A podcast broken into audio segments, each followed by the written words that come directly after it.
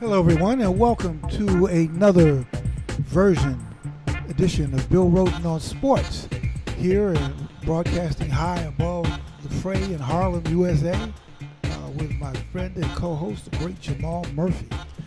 Another hot day in New York, but a little better. So, you know, I'm back up here in Harlem once again, you know, all the way from Brooklyn. All the way from Brooklyn. You don't get combat pay for that, by the way. No? Nothing? No. Okay. No, but I mean, Brooklyn? Although that is a long way to go. Right. That is. But we've got, this is our Olympic, in honor of the Olympics, this is our Olympic edition, and we are very blessed and honored to actually have someone who was involved in the Olympic movement as a gymnast, a Hall of Fame gymnast. Our guest is Wendy Hilliard from Detroit, Michigan. But Wendy and I have been friends for quite a long time. In fact, I didn't pull up, so I think I actually wrote a story about you for the Times at some point, didn't I? Could have, yeah. I probably did. Yeah. But Wendy Hilliard was the first African-American to compete in rhythm gymnastics internationally in 1978. It was an international competition. She made the national team, she was the first African-American to compete in rhythm gymnastics on a national team. She was inducted into the Hall of Fame in 2008. She's coached, I can't pronounce his name. Aliane Baccaro. Help me out here. Aliane Baccaro Wilson. Yeah, and what did she do? What was her? You coached her. Was that your first really kind of big time gymnast that you? Coached? It was my second. Yeah, I had another international gymnast, but she made the group routine, and so. She went to the United Nations International School. And also, this kind of speaks to how, we kind of shoot off the cuff here. We're also joined by T.J. Winfrey, who's from Detroit, by the way. That's right. Yeah, Detroit's in the house. Detroit's two people in Detroit. That's our quota, by the way. No more than two people. But T.J., it's funny, we just met today, and I'd heard from him. TJ went to the University of Michigan, undergrad, and this week, I guess, what, Sunday? Sunday. Is going to be his first day at Columbia Business School. That's right. And he came up to Harlem, USA, just so we could talk because he formerly worked at Nike, but he wanted to talk to me about getting into the business. Little did he know we were going to, make him be on our podcast, and actually, he's going to be a sound technician, too. But welcome to the show, TJ. Thank you. Thanks for having me. Yeah, sure. Oh, so we'll work it, man. We're gonna, we'll be, you could say stuff. Be prepared. Yeah, we don't know where this is going. But anyway, so yeah, so listen, Wendy, you essentially just came back from Rio. You went to Rio, and we've heard all kinds. You're not infected with the Zika virus, are you? No. You would come here if you were, right? I wouldn't, but I can't also go to Miami, so let's be clear. I know. All the talk about Rio, and it was right in Miami. But tell me, what was, just tell me what the scene was like before we get into gymnastics. What was Rio like? What was the scene like? Well, Rio is a beautiful, gorgeous, gorgeous city. All the mountains, all the water, the feel, the energy was wonderful. For the Olympics, first thing I went with my husband, Bobby Minson, the first thing he saw was all the armed guards. I mean, you couldn't walk 10 feet without seeing somebody with a gun. So, for us, safety was fine. But for the Olympics, it was a really interesting place to be. It's their winter time, and so the weather, for the most part, was really beautiful. And the venues, the sports were fine. Transportation was a little wonky, but if you had to be lucky. But as Olympics go, and this was my 9th Summer Olympic Games, so I know how these Olympics work. And what the most important thing is for the athletes, it was great. And so I had a very enjoyable time in Rio. I think so far so good. Well, it's just about over. I mean, so you never know. Yeah. So the talk of the Olympics. I mean, I think gymnastics was sort of we were supposed to do well.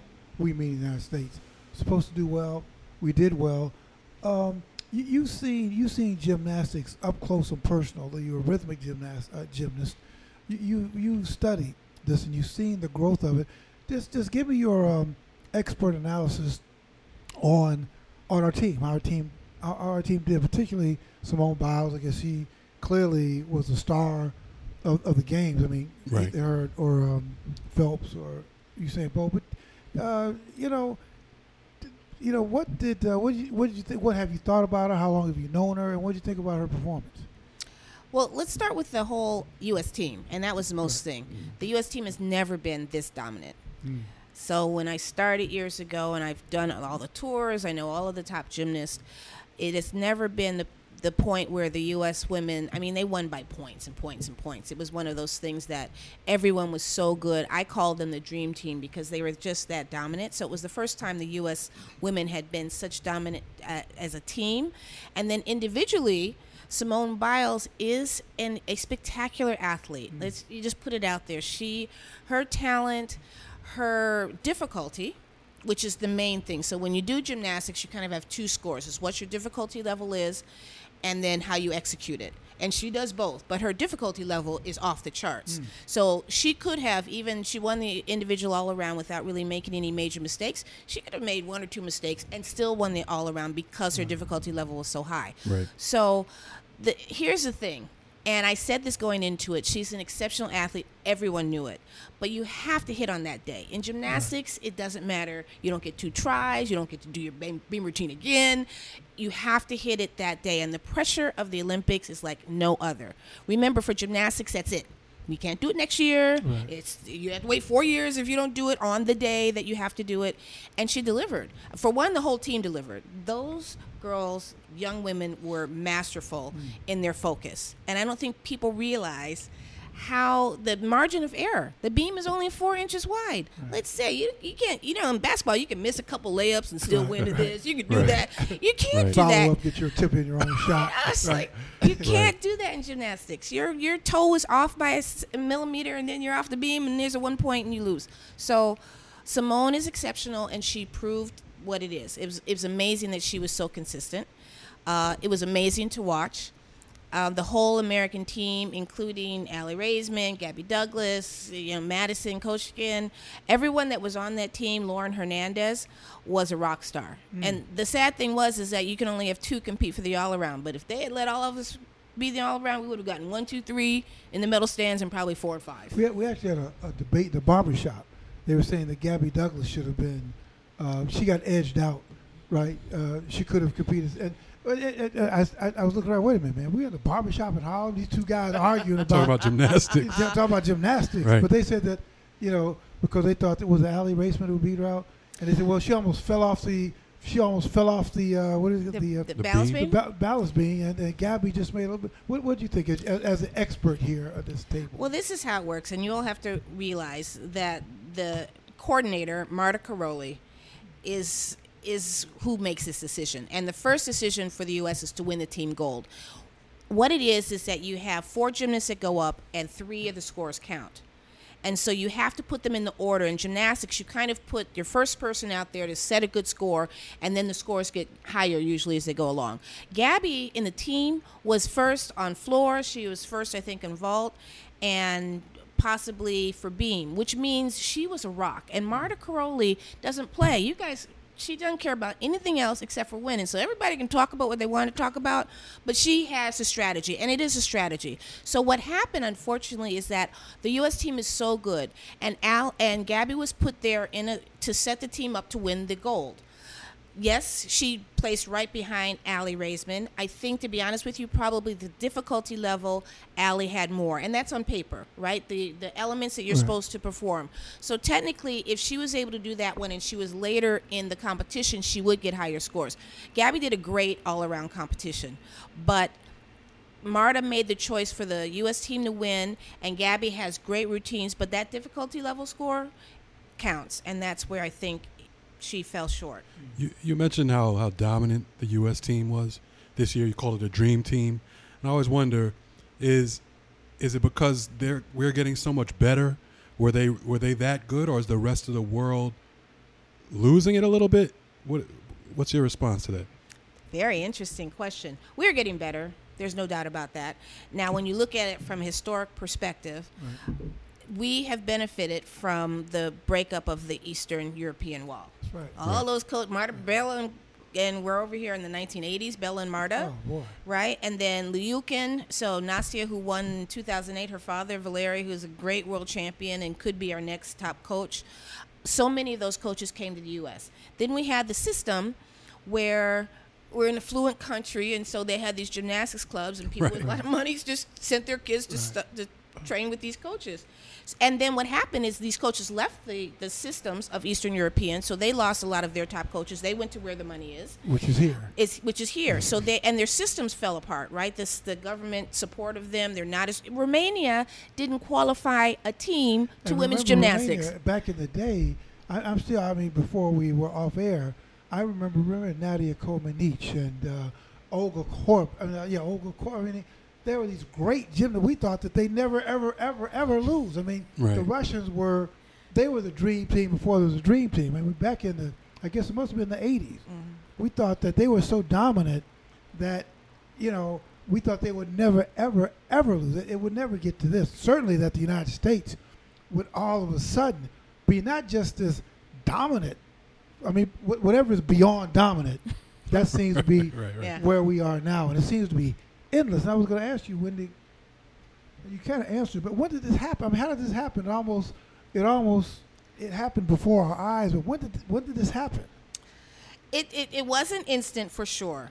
Marta came on, really, I think she was the head coach maybe in 1996, but this has been a process. And so what she did when she really took over the U.S. program in 2001 is she started having all of these athletes, the top athletes, every month come to their ranch in Texas. And that type of training, it's decentralized in a way. So people train in their whole gym, then once a month they all get together. She is relentless. I've always known Bella is great, but Marta has always been the gymnast. She brought everybody together and raised the bar for the whole national team. And that's going over about 10 or 12 years, right? 10, 15 years she's been doing this. So it's not new. It's how we've made our system work the best for us. And then I will have to say this. The scoring system in gymnastics is in our favor. The difficulty level that they started making you work towards benefits athletes like Simone and Allie. Those are what they call power athletes. So what they were able to do, as opposed to all the graceful ballet and the lines, which was a big Russian thing and great, but what they did, and this is the trick, power gymnasts were always great on the vault and they were always great on floor because they could tumble and they could do this. What they did is they turned it to the beam. So when you see the elements that they do on beam, a masterful, and then they put these combinations together. As soon as that happened, then power gymnasts, which we've always been good at. Mary Lou Retton was a power gymnast. U.S. gymnasts have always been kind of the hard tumblers, the rough one. So it was a combination of good training and how the system of gymnastics moved to a more powerful level of gymnastics that made us benefit more. You know, you mentioned money, and that's always kind of a thing because the United States is the wealthiest country on earth. That's just where we are, and our natural resources are amazing. And I think that if all the kids, here we are in Harlem, USA, I think if money was not an object, we're the wealthiest country on earth, but yet gymnastics is also a very, the problem is that it takes so much money to do it. So just kind of anybody just can't roll out of bed and be a gymnast. I thought it was interesting now that we're talking about Gabby Douglas. In London, we were talking about Gabby Douglas. Now the next one, talk about Simone. When I introduced you, you were, like in 1978, you were sort of the first. And I wonder, in 1978, if you could have, and although it was rhythmic gymnastics, but I can't imagine that in gymnastics, there was this flood of young black women competing. So, I don't know if you could have ever anticipated when all of a sudden there seems to be this pipeline of great young black gymnasts, kind of stand in line one after the other. It's twofold. So gymnastics, you're right, is very expensive, and it's lost a lot of its community support. There used to be a gymnastics program, at least in every YMCA, and the YMCAs would have been, but they stopped dropping their gymnastics programs because of the expense. So it's definitely harder. I was able to benefit from gymnastics, and we had rhythmic and all gymnastics because it was in our recreation department with coaches from the former Soviet Union. It is not rocket science, folks. You get talented kids with really great coaches, and you spend a lot of time, and you get good at what you do. Right. But what's happened in, and just so you know, historically, there have been other great gymnasts you didn't see. Remember, we had a boycott in 1980. Right. So there were two gymnasts, Lucy Collins and Ron Gallimore, who you didn't see and probably would have medaled Ron for sure. Mm-hmm. In 1984, the year before, Diane Durham was the national champion. She's out of Indiana, East Chicago. Young black woman. Yes, young black woman. Diane Durham was amazing, and it was a fluke that she didn't make the night. She trained with Mary Lou Retton, so she was under Bella. So you didn't see Diane, and she was very strong. So you missed that opportunity. And, you know, Dominique Dawes almost won the 1996 Olympics. People forget this. She went off floor, which is her great event, and that's it. So she could have been the Olympic champion in 1996, and our conversation would have started back then. So I understand the breadth of history. We've always had really great black gymnasts, one or two. The powerhouse now is back-to-back. Let's be clear. The last four gymnasts, in the best gymnasts in the world, have been black. Mm.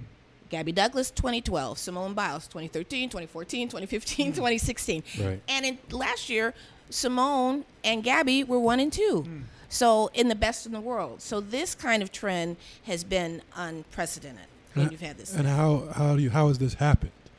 In terms of, we know gymnastics is an expensive sport. How is it now that it seems like black women are dominating the sport? Whether it's dominating, it's hard to say. You know, you only have 5 to make the Olympic team. I mean, this was amazing. 3 of them are minorities. It is so hard. People need to make the Olympic team. It's like cray-cray. I don't know what to say. It's so hard. But what I'm saying is that you've always had blacks at the top. Right. I think the combination of the media and the social media and the exposure and back-to-back gymnasts is highlighted this part. There are black folks with money who can send their kids to gymnastics. Let's be clear. But with Simone Biles, was she one of those? You know, she had the resources. Let's put it this way. So you have to have financial resources or find out a way, which people do, parents do. The other part is the amount of dedication a family has to have. Gymnasts start young. They're 5, 6, 7 years old when they start, and they train intensively year-round for like 10, 11, 12 years. So someone in your family's got to be taking that kid to gymnastics all the time. So those are the kind of circumstances that you have to make happen to be successful in these types of sports. It is money, there's no doubt, but also it's the amount of time that you have to dedicate. Give us an idea of the time, because I'm thinking, let's say somebody's listening to this broadcast, and, you know, she's got a daughter or he's got a daughter, and wow, you know, I saw Gabby Douglas. I like that. I like my daughter to. She's 5, 6 years old. Take us through the transition that's going to lead her from just that opening thought to being in Rio. I mean, what's it going to take in terms of time? What's it going to take in terms of money and commitment for that to happen? And luck. Right. And circumstances, right. And not injuries. Well, and so talent. Let's put it this natural talent. Right. The process really is, and this is the key, is that you have to love what you're doing. Gymnastics is extremely hard, and it's a kind of sport where you have to practice details, small details, over and over again. So the child has to have the kind of determination. The focus that Gabby Douglas and Dominique Dawes, I wouldn't put it against anyone, the type of focus they have to do the sport. So you have a child that wants to do gymnastics. You put them in a gymnastics class. Hopefully they love it. How do you find out? How do you find out? Like, do you go online? Or you go online. You look in your... Yeah, I think going online is the best thing. Word of mouth is great if you have other friends that go to gymnastics class. I will say this. The most important thing when you start, it's got to be a safe program.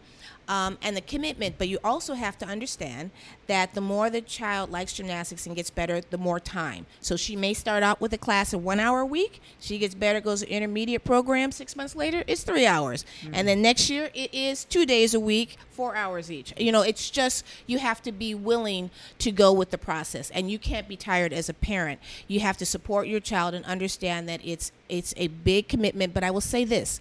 The commitment is worth it no matter what. Mm. Your child will learn how to take care of their body. They will learn how to focus. They will learn how to do time management because gymnasts you just have to. So all the benefits, and especially for girls, gymnastics is a sport that girls really love. If you get them into sports when they're young, they will understand their body. They will have muscle memory when they're older. And they'll understand sport. So whatever it is, get them in gymnastics. There are programs out there. I have one where it's, you know, there are not a lot of them, where it's affordable. But I think the most important thing is make that investment in your child.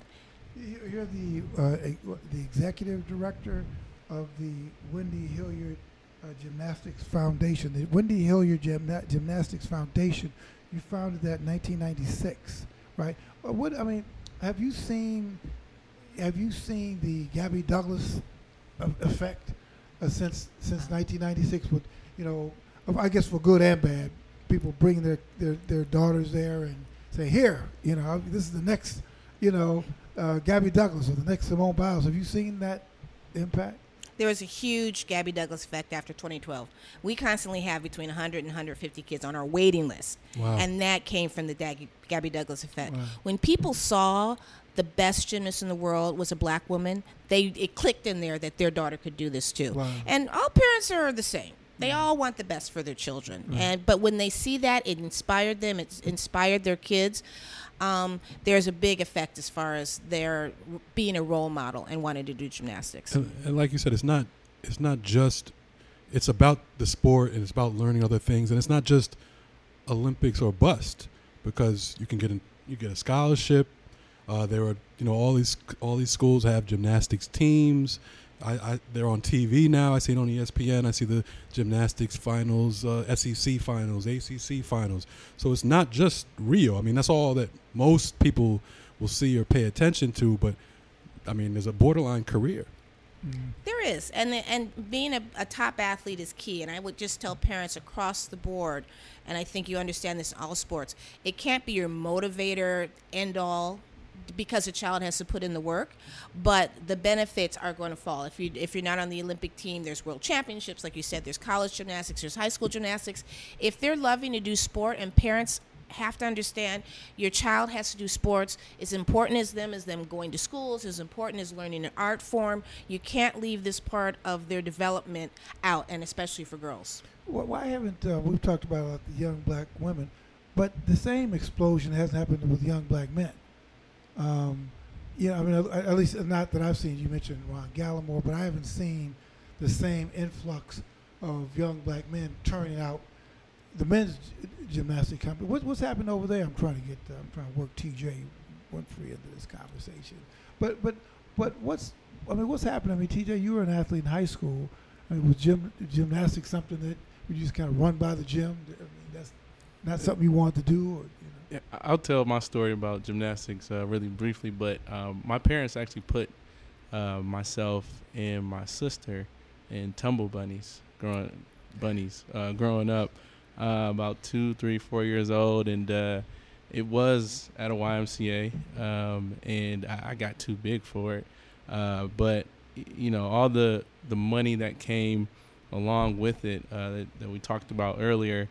That kind of was a deterrent and put me into some other sports growing up as well. So I don't know if that YMCA is still there, I think it was a YWCA actually, if they still do gymnastics. But, yeah, it's not as prevalent in Detroit anymore from what I've seen. Wendy, why do you think we haven't seen the same explosion of black men in gymnastics as we've seen in women? Is that guys are just, it's the NBA is sucking up everything, or the NFL is sucking up everything? What do you think? It's the media. This is one of those cases where women's gymnastics is more popular than men's. That's number one. So we do have a lot of great male gymnasts. One, John Orozco, who actually made this Olympic team, which would have been his second team. He's from the Bronx, but he had an injury. Right. So, you know, we have had great, you know, Jair Lynch won Olympic medal in silver medal in parallel bars. So we have a history of great male gymnasts. It's just that, sorry guys, the girls in gymnastics get all of the airtime. So that's where the focus is. And boys, for one, have so many different options. And gymnastics, like it is for women, though, for men, it takes even longer because they get their strength at a later. You guys see males gymnasts. They're like the strongest pound for pound athletes there are. So that strength develops later, so they have to take gymnastics for a longer time, and they don't hit their stride till they're in their early 20s. Mm. So that's even longer commitment, and there are just so many other things that are happening. And that's why you don't see as many male gymnasts prevalent. Wow. You know, we're going to take a quick break, but when I come back, I want to talk about Gabby Douglas, because she was involved in some controversy, some national anthem controversy, which I thought was unfortunate, but probably sobering for her as well. We're going to talk about that. Our guest is Wendy Hilliard. Wendy Hilliard is the executive director and founder of the Wendy Hilliard Gymnastics Foundation. In 1978, she became the first African-American woman to compete in rhythmic gymnastics. You're going to tell us the difference between rhythmic gymnastics and I was going to say regular gymnastics. I know. Probably jump across the table like regular gymnastics. But anyway, we'll be back in a second. We'll get that distinction, and we'll also talk a little bit about Gabby Douglas when we come back.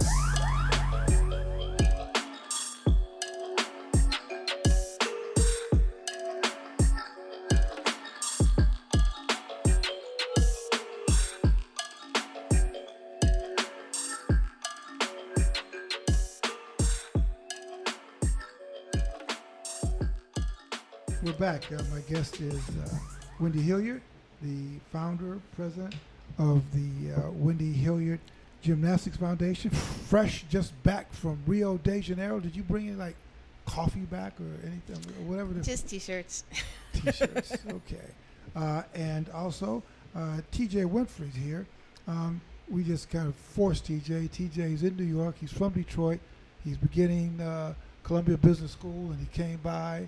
One of our mutual friends said, "Oh, come by." He didn't know that we would like rope him and be part of the cast. But thank you for being a good sport, TJ. No problem. You're here. Of course, Jamal Murphy is right here, all the way from Brooklyn. Hey, but two things. Gabby Douglas was the star of the sweetheart of the 2012 Olympics. Now she's Simone Biles is a sweetheart, black woman. And Gabby, that people try to turn her into a little bit of a villain. During the national anthem, people were saying that maybe she didn't. You were there, you saw it, Wendy. Tell us what happened and just sort of your reaction to it. Well, Gabby Douglas is an amazing athlete. I don't think people understand. It is difficult to make one Olympic team. It is crazy difficult to make two back-to-back Olympic teams and to be at her level where she is. And I was there, and this is what happens. They call us the Olympic bubble. When you're at the Olympics, you don't pay attention to all of this that's going on online. You're looking. I was there. I was watching it. I didn't notice anything. The Olympic team, the women's team didn't say. I mean, they're trying to get the gold medal. They're not sitting here plotting, when we get the medal, we're all going to put our hand over it. We're going to face this. They're not even thinking about that. They just go up. They're excited. They get the medal. Gabby just didn't put her hand. Everybody else did. It wasn't anything over her heart. Mm-hmm. But you all watch all of the medal ceremonies. I probably less than half of the athletes put their hand over their heart. Some of them sing, some of them don't, some of them whim, some of them cry. It's just one of those things. And unfortunately, the media and the photo looks, just looks so like it was planned, and she wasn't making a protest. We know what a protest is, and that's not what a protest was. She was just, it's very emotional, and it's unfortunate. Mm-hmm. And then there was the idea that... they were saying that she wasn't, first of all, I think that's complete nonsense. But it's also sobering in that, and I guess, Gabby, what was her from 2012 to 2016, she was fairly beloved, right? I mean, she got a lot of respect, she got a lot of love, but then to sort of have the rug pulled out from under her all of a sudden. It's almost like, well, we got another black star, so hell, we're going to start on you now. I just thought it was very unfortunate, and she did try to push back somewhat, right? She did try to explain. I forgot what the explanation was, but once you start explaining stuff, it's always. I remember John Thompson said something. He said, "When you explain yourself is a weakening. It's weakening when you try to explain yourself and all that. And there's no explanation." But also, they were saying that she didn't seem enthusiastic enough, right, in terms of supporting her teammates. Did you see that? No. That's a very strong team. You cannot win an Olympic gold medal without having a very strong team. It just doesn't happen. You may not like each other. You may not do a lot of things, but you can't win if you don't respect each other. Right. Okay? So the whole U.S. team respects, and I think they all like each other. And it's Gabby's personality. She's not overly expressive all the time. When it's time for her to get the job done, that's what she does. Now, if you need to be happy and bubbly all the time, she supports her athletes. She was there clapping. She may not have been jumping. She's not 16. This is not her first rodeo with the Olympics. Exactly. Everybody else was jumping around, but she's been here before. Right. And she was looking at the competition that she really would have loved to be in. That hurts your heart. It, you know, she could have been out there too. Any of our top athletes could have been going for that all-around medal, and that is hurtful, and you cannot prepare for that. You just have to always do your best to do the team, to go on. She can't help that the cameras are looking at every move that she's doing while she's watching every competition, and they edit what they think they want to. So that's the reality of it. But I support Gabby Douglas all the way. She is one amazing gymnast, and we just can't, especially our sisters and brothers out there, you have to support it. It is tough out there being a champion athlete, and you know, Bill, more than anything, they have to write stories, they have to do things, and they have to make things look tough, but she should be honored for what she's done. Well, what do you make of the backlash one, and what do you make of her reaction to it? I think her reaction, as Bill said, it's really tough. What can you say when you'd have no control over that, when you really didn't make it? And then they're going to tear apart what you say. So I think she was trying to answer her critics, and you can't. This social media thing is like, how can you, talk to someone who left an anonymous comment someplace? How can you can't fight against those types of things. And mean-spirited stuff. Well, they're still on her about her hair, which was, I mean, this is 4 years in a row. I guess it shows the endurance of black women and their hair. All I can say to my black sisters is, y'all have to stop. This is ridiculous. You have no idea how difficult it is what these women are doing. And no, she doesn't have to worry about every hair being. Let me tell you, no one else is looking at that. There's a rule book in gymnastics. The only rule about your hair is that it's off your face and not getting into your eyes. That's it. None of the other gymnasts are talking about it. Marta Károlyi's not. I was with Marta Károlyi in 2012. She's like, Wendy, why don't people like Gabby's ponytail? What's the problem? I like Nadia. I can't explain it to you. It's a black girl thing. And don't be hating. All I can say is leave the woman alone. She's doing her job. And unless you can be on her level, then don't say anything and understand what you have to do. From Gabby, it's just a hard awakening. Like you said, it's like you have to be prepared for this when you're on the other side. There's no way that you know that that's going to be coming, but I think unfortunately that's how sports does. Yeah. Well, that's what particularly in the media. I mean, you build things up. And I hate that's a cliche, but it's true. You kind of build it up to tear it down. And if you're an athlete, you really can't take this stuff. You can't believe this stuff. It's all make-believe. You cannot believe what they say about you. If they say how great you are, you can't believe how terrible you are. I mean, that's in life as well.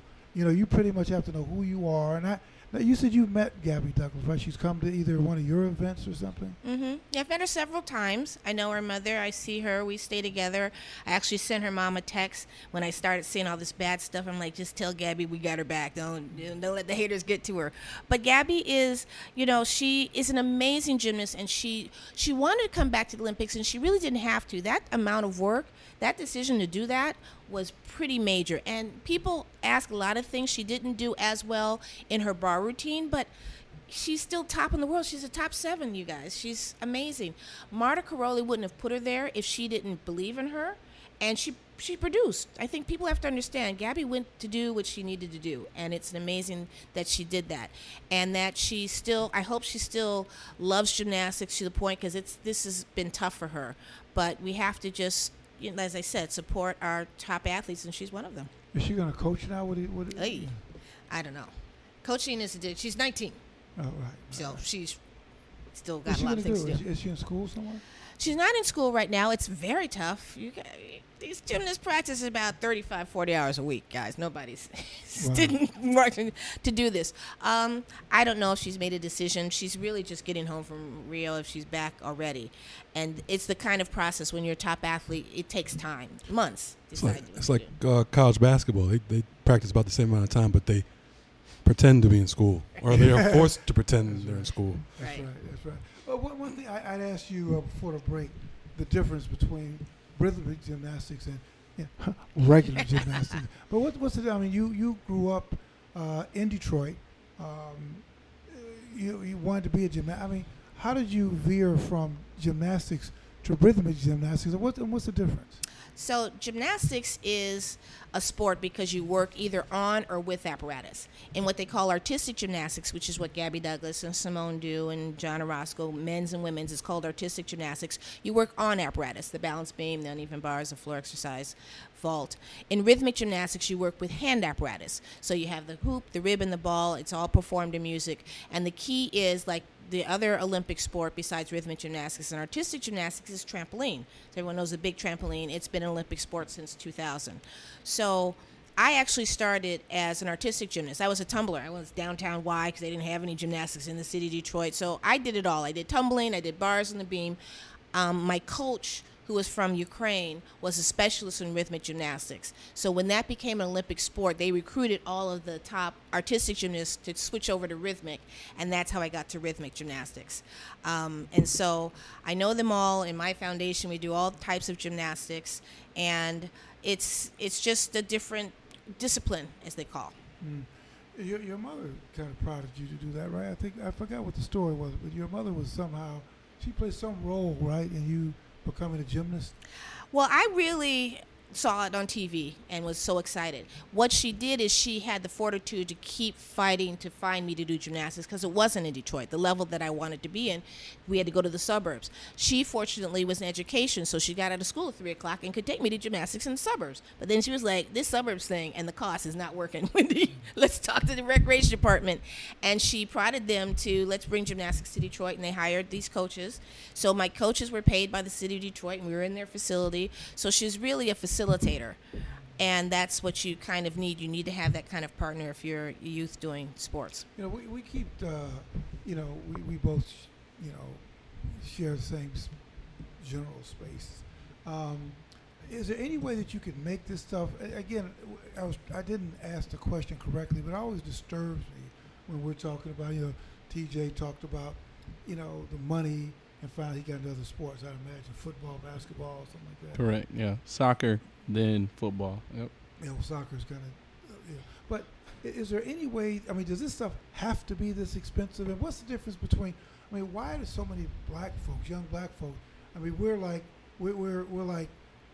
what's the word? We're swarming in football. We're swarming in basketball. Why is that? And it takes money to play football. It takes money to play basketball. Why is it though that those two sports seem to attract so many? We have no problem. Nobody's complaining at all about basketball and football, where we dominate. But every other sport, including baseball, gymnastics. Is there anything that gymnastics could do to say, okay, listen, we're not going to make it that expensive, or is there something about it that is just expensive? Does it have to be this expensive? Can we give more power to the people? We can. The one word is access. The one thing you can do with football and basketball is find it in any community pretty easily, like within 5 blocks of your house.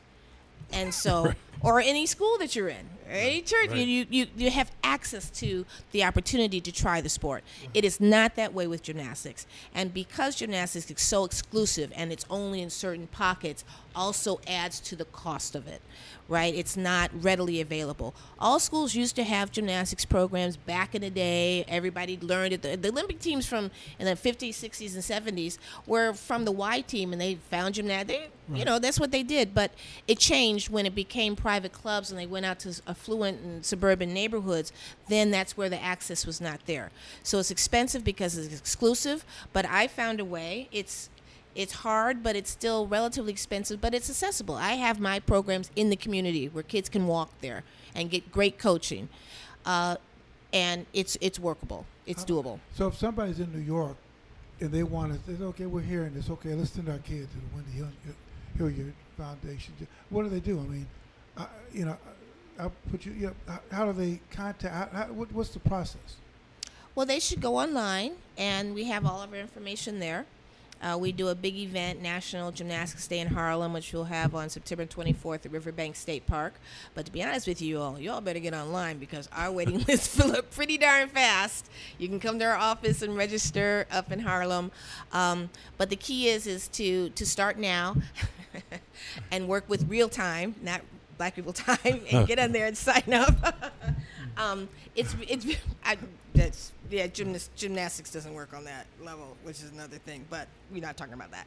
So you have to get online, even any local place. We're based in Harlem, but the key is when you first start your gymnastics class, you don't have to be so discerning about the level of champions that they're doing. It's a beginner class, and start the process.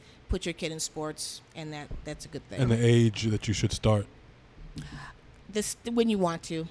There's no doubt that it's easier when you're younger. I didn't get serious about gymnastics till I was 12, but this was back in the day. But I always encourage, and we have older girls, if they get the bug at 12 years old, then you start them doing gymnastics. It's great. They will get a lot out of it. Do you think, and again, let's just say here uptown, and you have people with unlimited resources, adults, and they say, we're going to have an experiment. We're going to make this space. We're going to create some world-class athletes, and we're going to do it basically for free, all the way up for free. When you come in, no cost. There's a competitive element. I mean, as we pick out our best people, but we're going to subsidize the travel. In other words, we're going to take money out of the equation. We just want, here in Harlem, we just want the best athletes. We want the Simone Biles without the price tag. We're going to try to find the greatest athletes we can, and we're going to say, listen, don't worry about the money, okay? We're going to subsidize all this. I mean, do you think at that point you could then begin to create a lot of Simone Biles because now money is not the impediment? Well, there's two parts to this question that you have. So we have a partnership with the Harlem Children's Zone.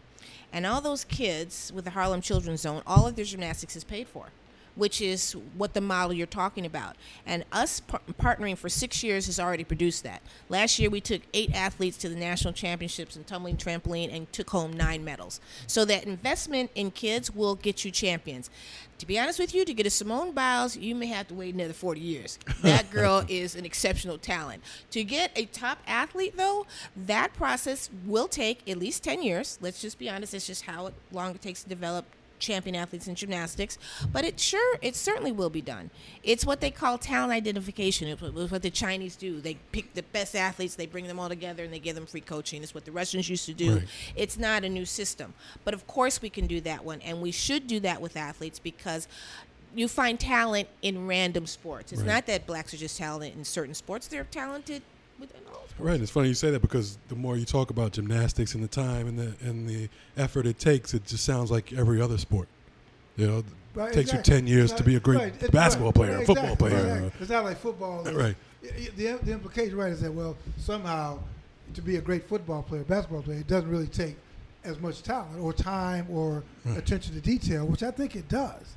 Right. Hey, just jumping in, when you think about it, too, from the model you talked about, Bill, it's in football, it's in basketball, where these monies from either handlers or companies are coming in, and they're paying and subsidizing for a lot of things, and then they're getting the top athletes in their sport. So, for gymnastics, it seems like, whether it's grassroots, whether it's companies coming in and subsidizing things, that's how you can find the talent, because in basketball and football, those guys aren't paying for much. And it costs money for AAU tournaments to travel and things like that. Equipment costs in football. So the money is there, but there are people coming in and subsidizing. So let's stay with that a minute.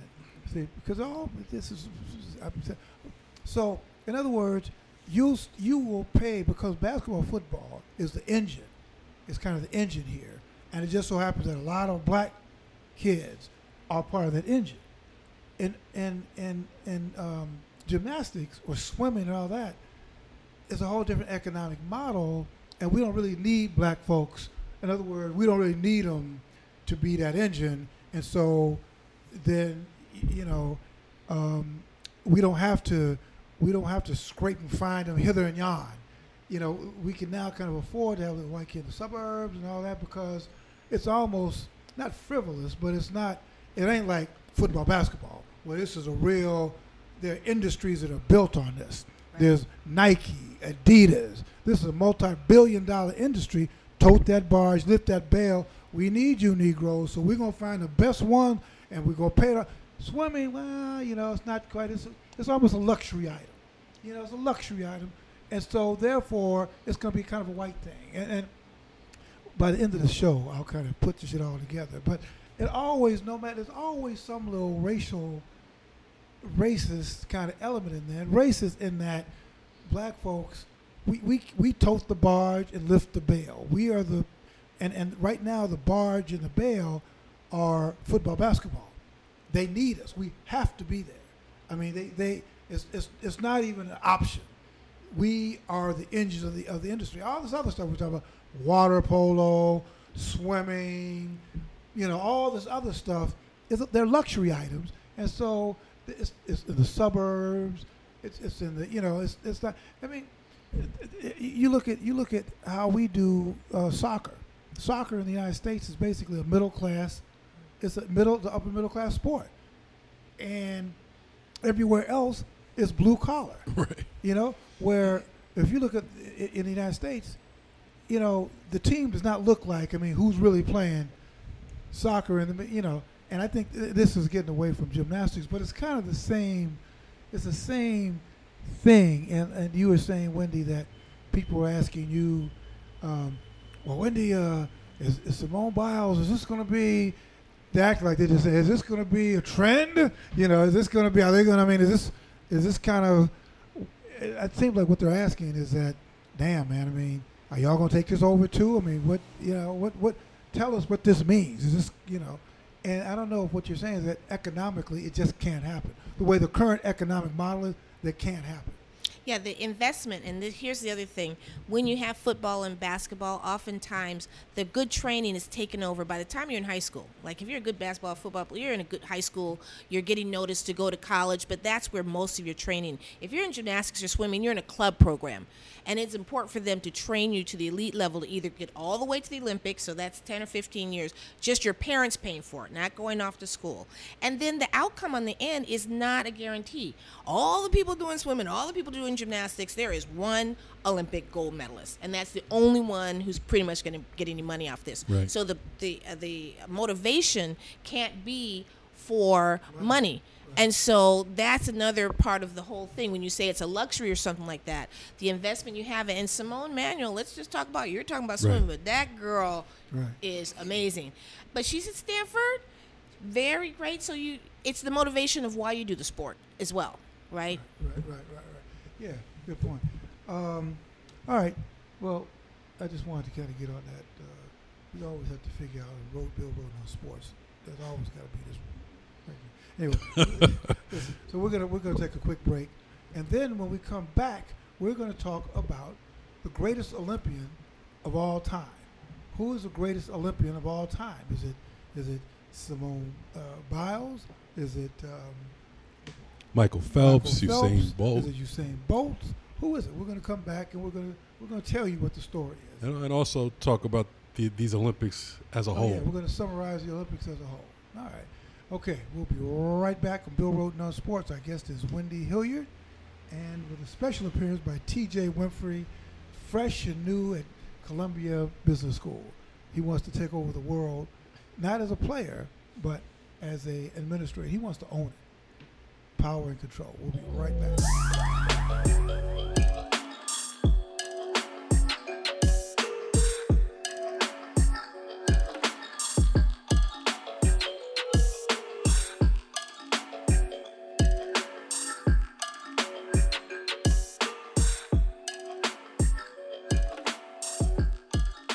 Hey everybody, we're back in Harlem, USA, with Wendy Hilliard, fresh from Rio de Janeiro. Wendy is the founder, executive director of the Wendy Hilliard Gymnastics Foundation, and also here with my newfound friend, T.J. Winfrey, who drafted into this program. T.J., I mean, it's interesting, a mutual friend of ours suggested that you talk to me just about the industry, and we had a very interesting conversation before all this about some of the things you wanted to do. But one of the things you were saying is that maybe the difference between the kid who was in high school and what you want to do, and you went to the University of Michigan, and now is that you really want to be in a position of power and control rather than playing, being a player. You basically want to get behind the power and actually control things. Right, right. So, we spoke about that, and you being kind of one of my motivations for wanting to pursue that path. So, started out playing growing up, playing in high school, played football, basketball, ran track. And, my dad was one of the people who always said, you don't want to be the person who received the check, you want to be the person who writes the check, right? So that stuck with me, but it didn't fully stick with me, I guess, until 2006 when I read $40 Million Slaves.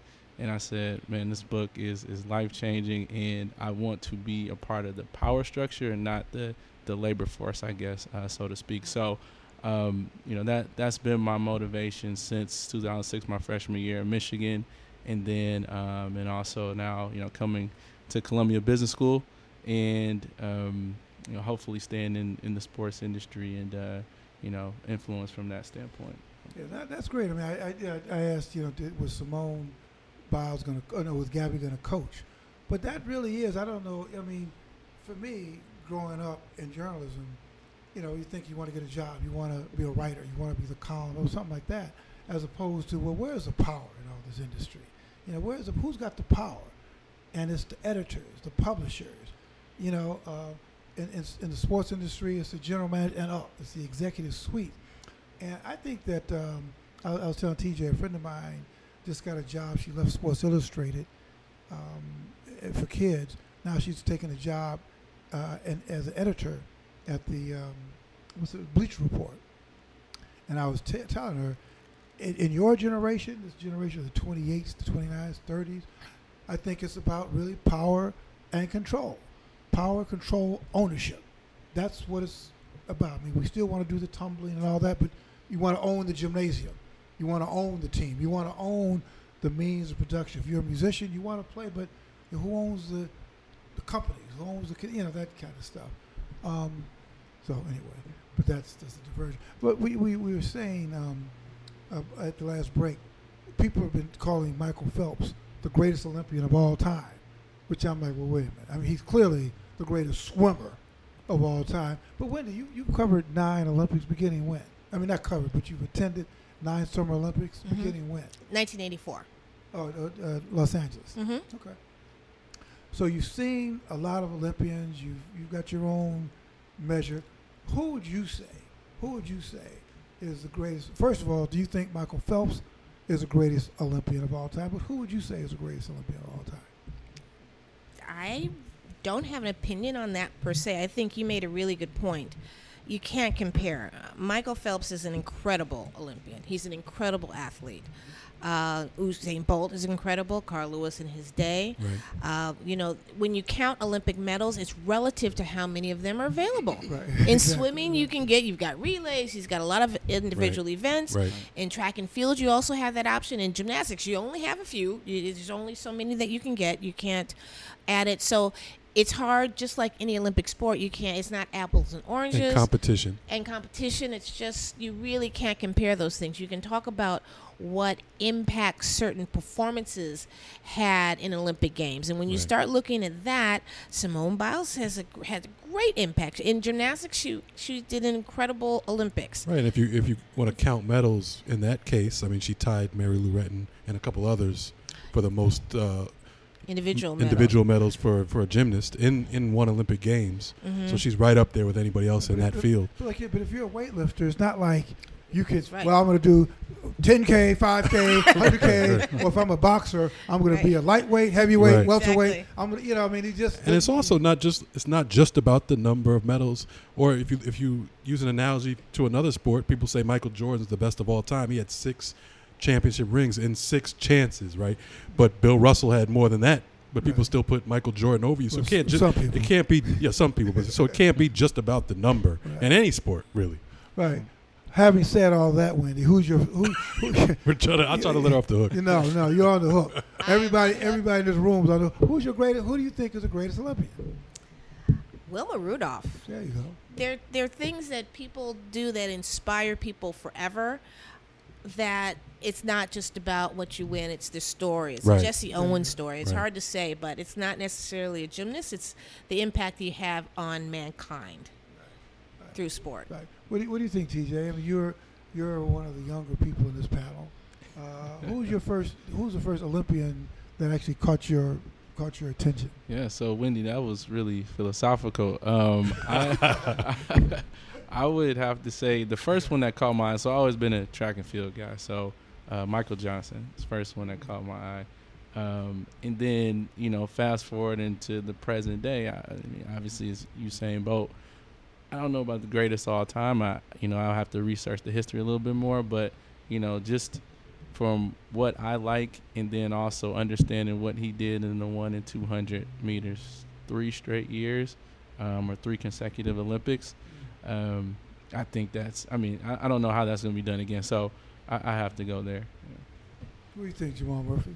Murph, I agree. I agree with TJ actually in terms of, I'm not sure who the, to give it justice, I feel like I'd have to sit down and really do some big time research. Right.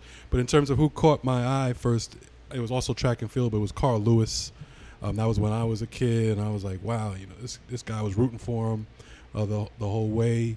His numbers stack up with any track and field runner that there ever was.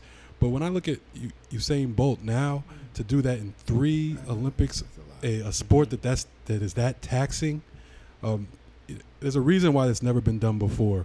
To be the fastest in the world 8 years plus later than you originally did it. Mm-hmm. So to me, and we know that the competition is fierce in that sport, right.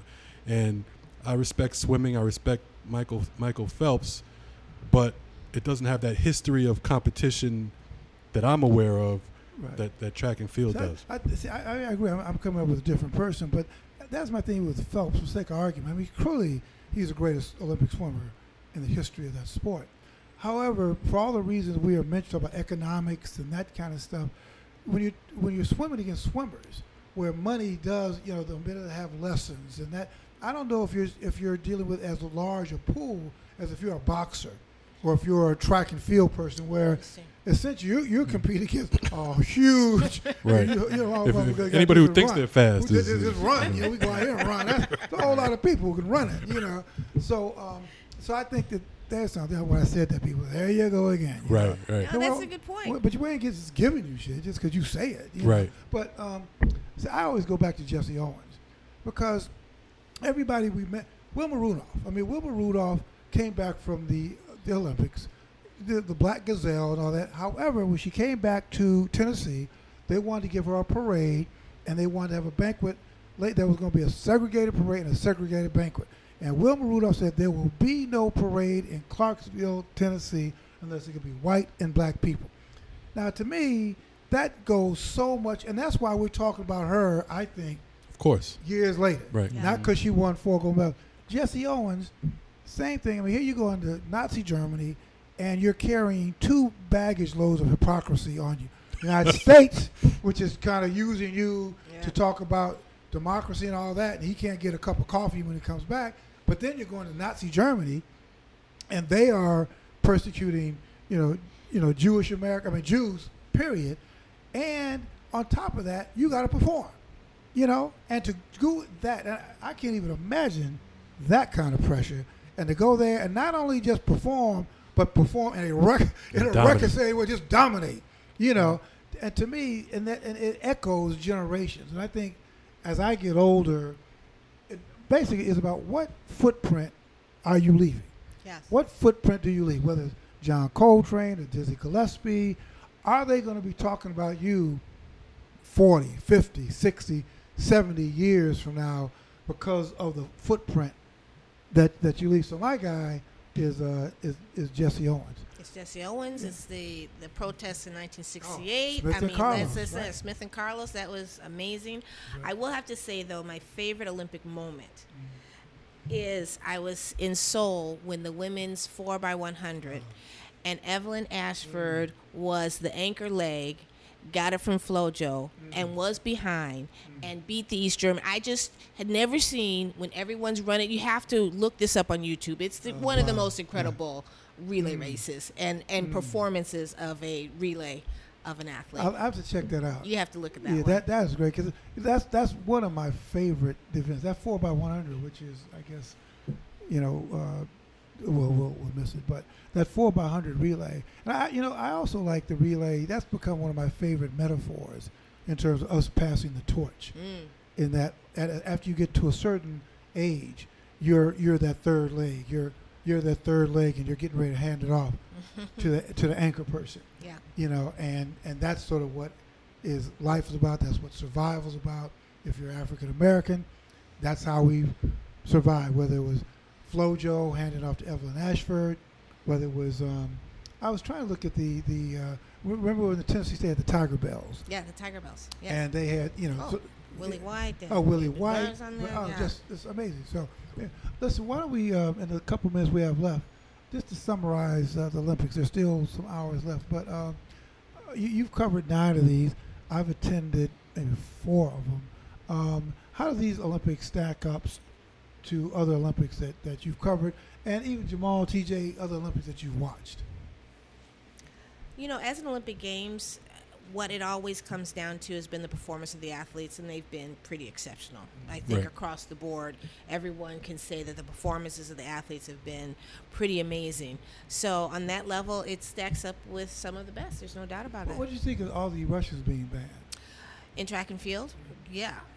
Well, this is a tipping point, and it was only track and field, which is part of this. You know, I understand the Olympic movement quite well, and the fact that it was only, but it's got to be addressed. And as you probably understand well, this is a really huge issue. That's not just track and field. You talk about swimming, weightlifting, there was an issue. Swimming. It was a big issue back with all the East Germans. So when you talk about the best swimmer ever, then you have all those female athletes that were going against those East German, whatever they were, because they were taking those drugs back in the 70s. So they weren't able to get medals. So it's all relevant.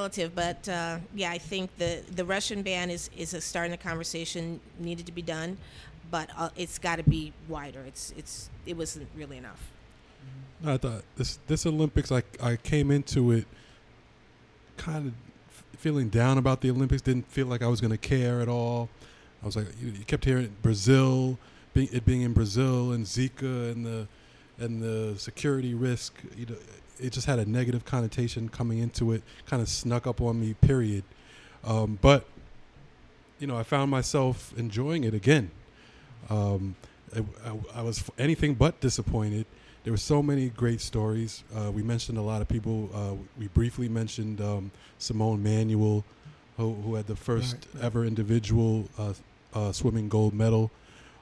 So there's so many great stories. And I ended up really enjoying this Olympics, probably more than I have in at least about 8 years. What do you think? And piggybacking off of what both of you guys said, came into this Olympics not really thinking I was going to watch much, and honestly, I haven't. But like you said, Wendy, it's about the athlete's story, right? And the stories of the athletes and their performances. So I've tuned in for the big performances, and I can also follow along on Twitter, so I see what's going on. And it seems like, you know, the USA is dominating in places. I mean, dominating generally, but also in sports that typically we don't dominate as much in. So, that's been interesting to see as well. So that's interesting, though, because that's one of the reasons that I didn't think I was going to watch or haven't watched as much in recent years is because I kind of miss – the stiff competition of the other countries. I kind of miss Russia. Yeah, the Cold War. You know what I mean? When it was really a question whether the United States was going to win or not. Right. That's because they were professionals at the time. I mean, we got all the money too. Right. I mean, there's a shift. We have all the wealth, and that's probably another show. There's still I haven't articulated, but it's something that bothers me about that. When we're not talking about who are the greatest athletes who could afford it. I mean, it's almost like, you know, because whenever you put a price tag on something, you're really eliminating a whole lot of people who just can't afford the money, they can't afford the time. I mean, you're a single parent and you got 3 kids and you're just trying to, and I mean, you could argue that makes that makes an accomplishment that much greater. But also money, you know, and maybe that is another conversation. Is it money, or is it money and determination?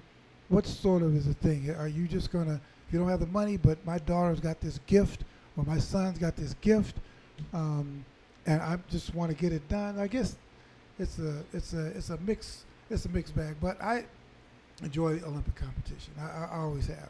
From the very first, remember my father took me to the Pan American Games to see Wilma Rudolph, because he was a track and field guy, and I just remember just seeing these long legs, and he must have said, "Yeah, that's Wilma Rudolph," because that's what he came to see is Wilma Rudolph run. So I remember that, and I respect the you know, as somebody who covered sports or whatever, I just respect the effort. That, like you said, Wendy, people don't imagine how hard this stuff is. I mean, you're right. I mean, I joke about the money and all that, but every single sport to get to this point is unbelievable. I mean, it just takes so much dedication to get to this point. And, you know, I'm in awe. And you even start to, I mean, you have to have such a great appreciation. Before I was mentioning that, you know, that same work goes into it, you know, for football, basketball, but these sports, like you mentioned, are different because they're just going for a gold medal, and there's no money really in it in any shape or form unless you win that gold medal, and it might not be that much even then. Right. So what is the team? Right. What team pays? What team paid a lot of money? The two teams. Countries, and not the United States, that pay a lot of money for first place medals. Sounds like Russia and China. It wasn't Russia and China. It was like Malaysia. I mean, somebody paid a lot of money for a first place thing. Well, that's because they don't get them that often. Yeah, so they've got stored. They got stockpiled. You got to give some incentive. Hey, listen, our guest has been Wendy Hilliard. Wendy Hilliard is the president and the executive director of the Wendy Hilliard Gymnastics Foundation, Harlem, USA, and Detroit. And starting Detroit next month. That's right. Really? Oh, I am. Okay. I'm expanding to Detroit. Good. And speaking of Detroit, newfound friend T.J. Winfrey from Detroit, Michigan, University of Michigan, and is beginning his first year at the Columbia Business School. So T.J., thanks for coming. Best of luck. Thank you. Thank you for having me. Yeah, no, absolutely. You're gonna come. Well, I've kind of roped him already into the sports and recreation program. Yeah, so I'll be back. Yeah. And Jamal, of course, as usual, thank you very much for making it all the way from Brooklyn. I know it's a trek to that one train, boy. That's right. Hey, but you gotta when we get our 100,000 subscribers, then you could come in on take a car, yeah. and build it. Anyway, listen, thank you to everybody. Thanks for listening. And we're going to see you next week on another version of Bill Roden on Sports. God bless. Talk to you soon.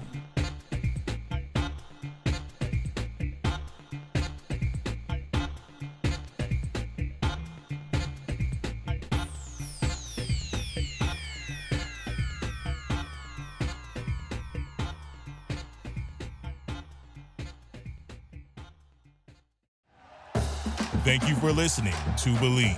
You can show support to your host by subscribing to the show and giving us a 5-star rating on your preferred platform. Check us out at Believe.com and search for BLEAV on YouTube.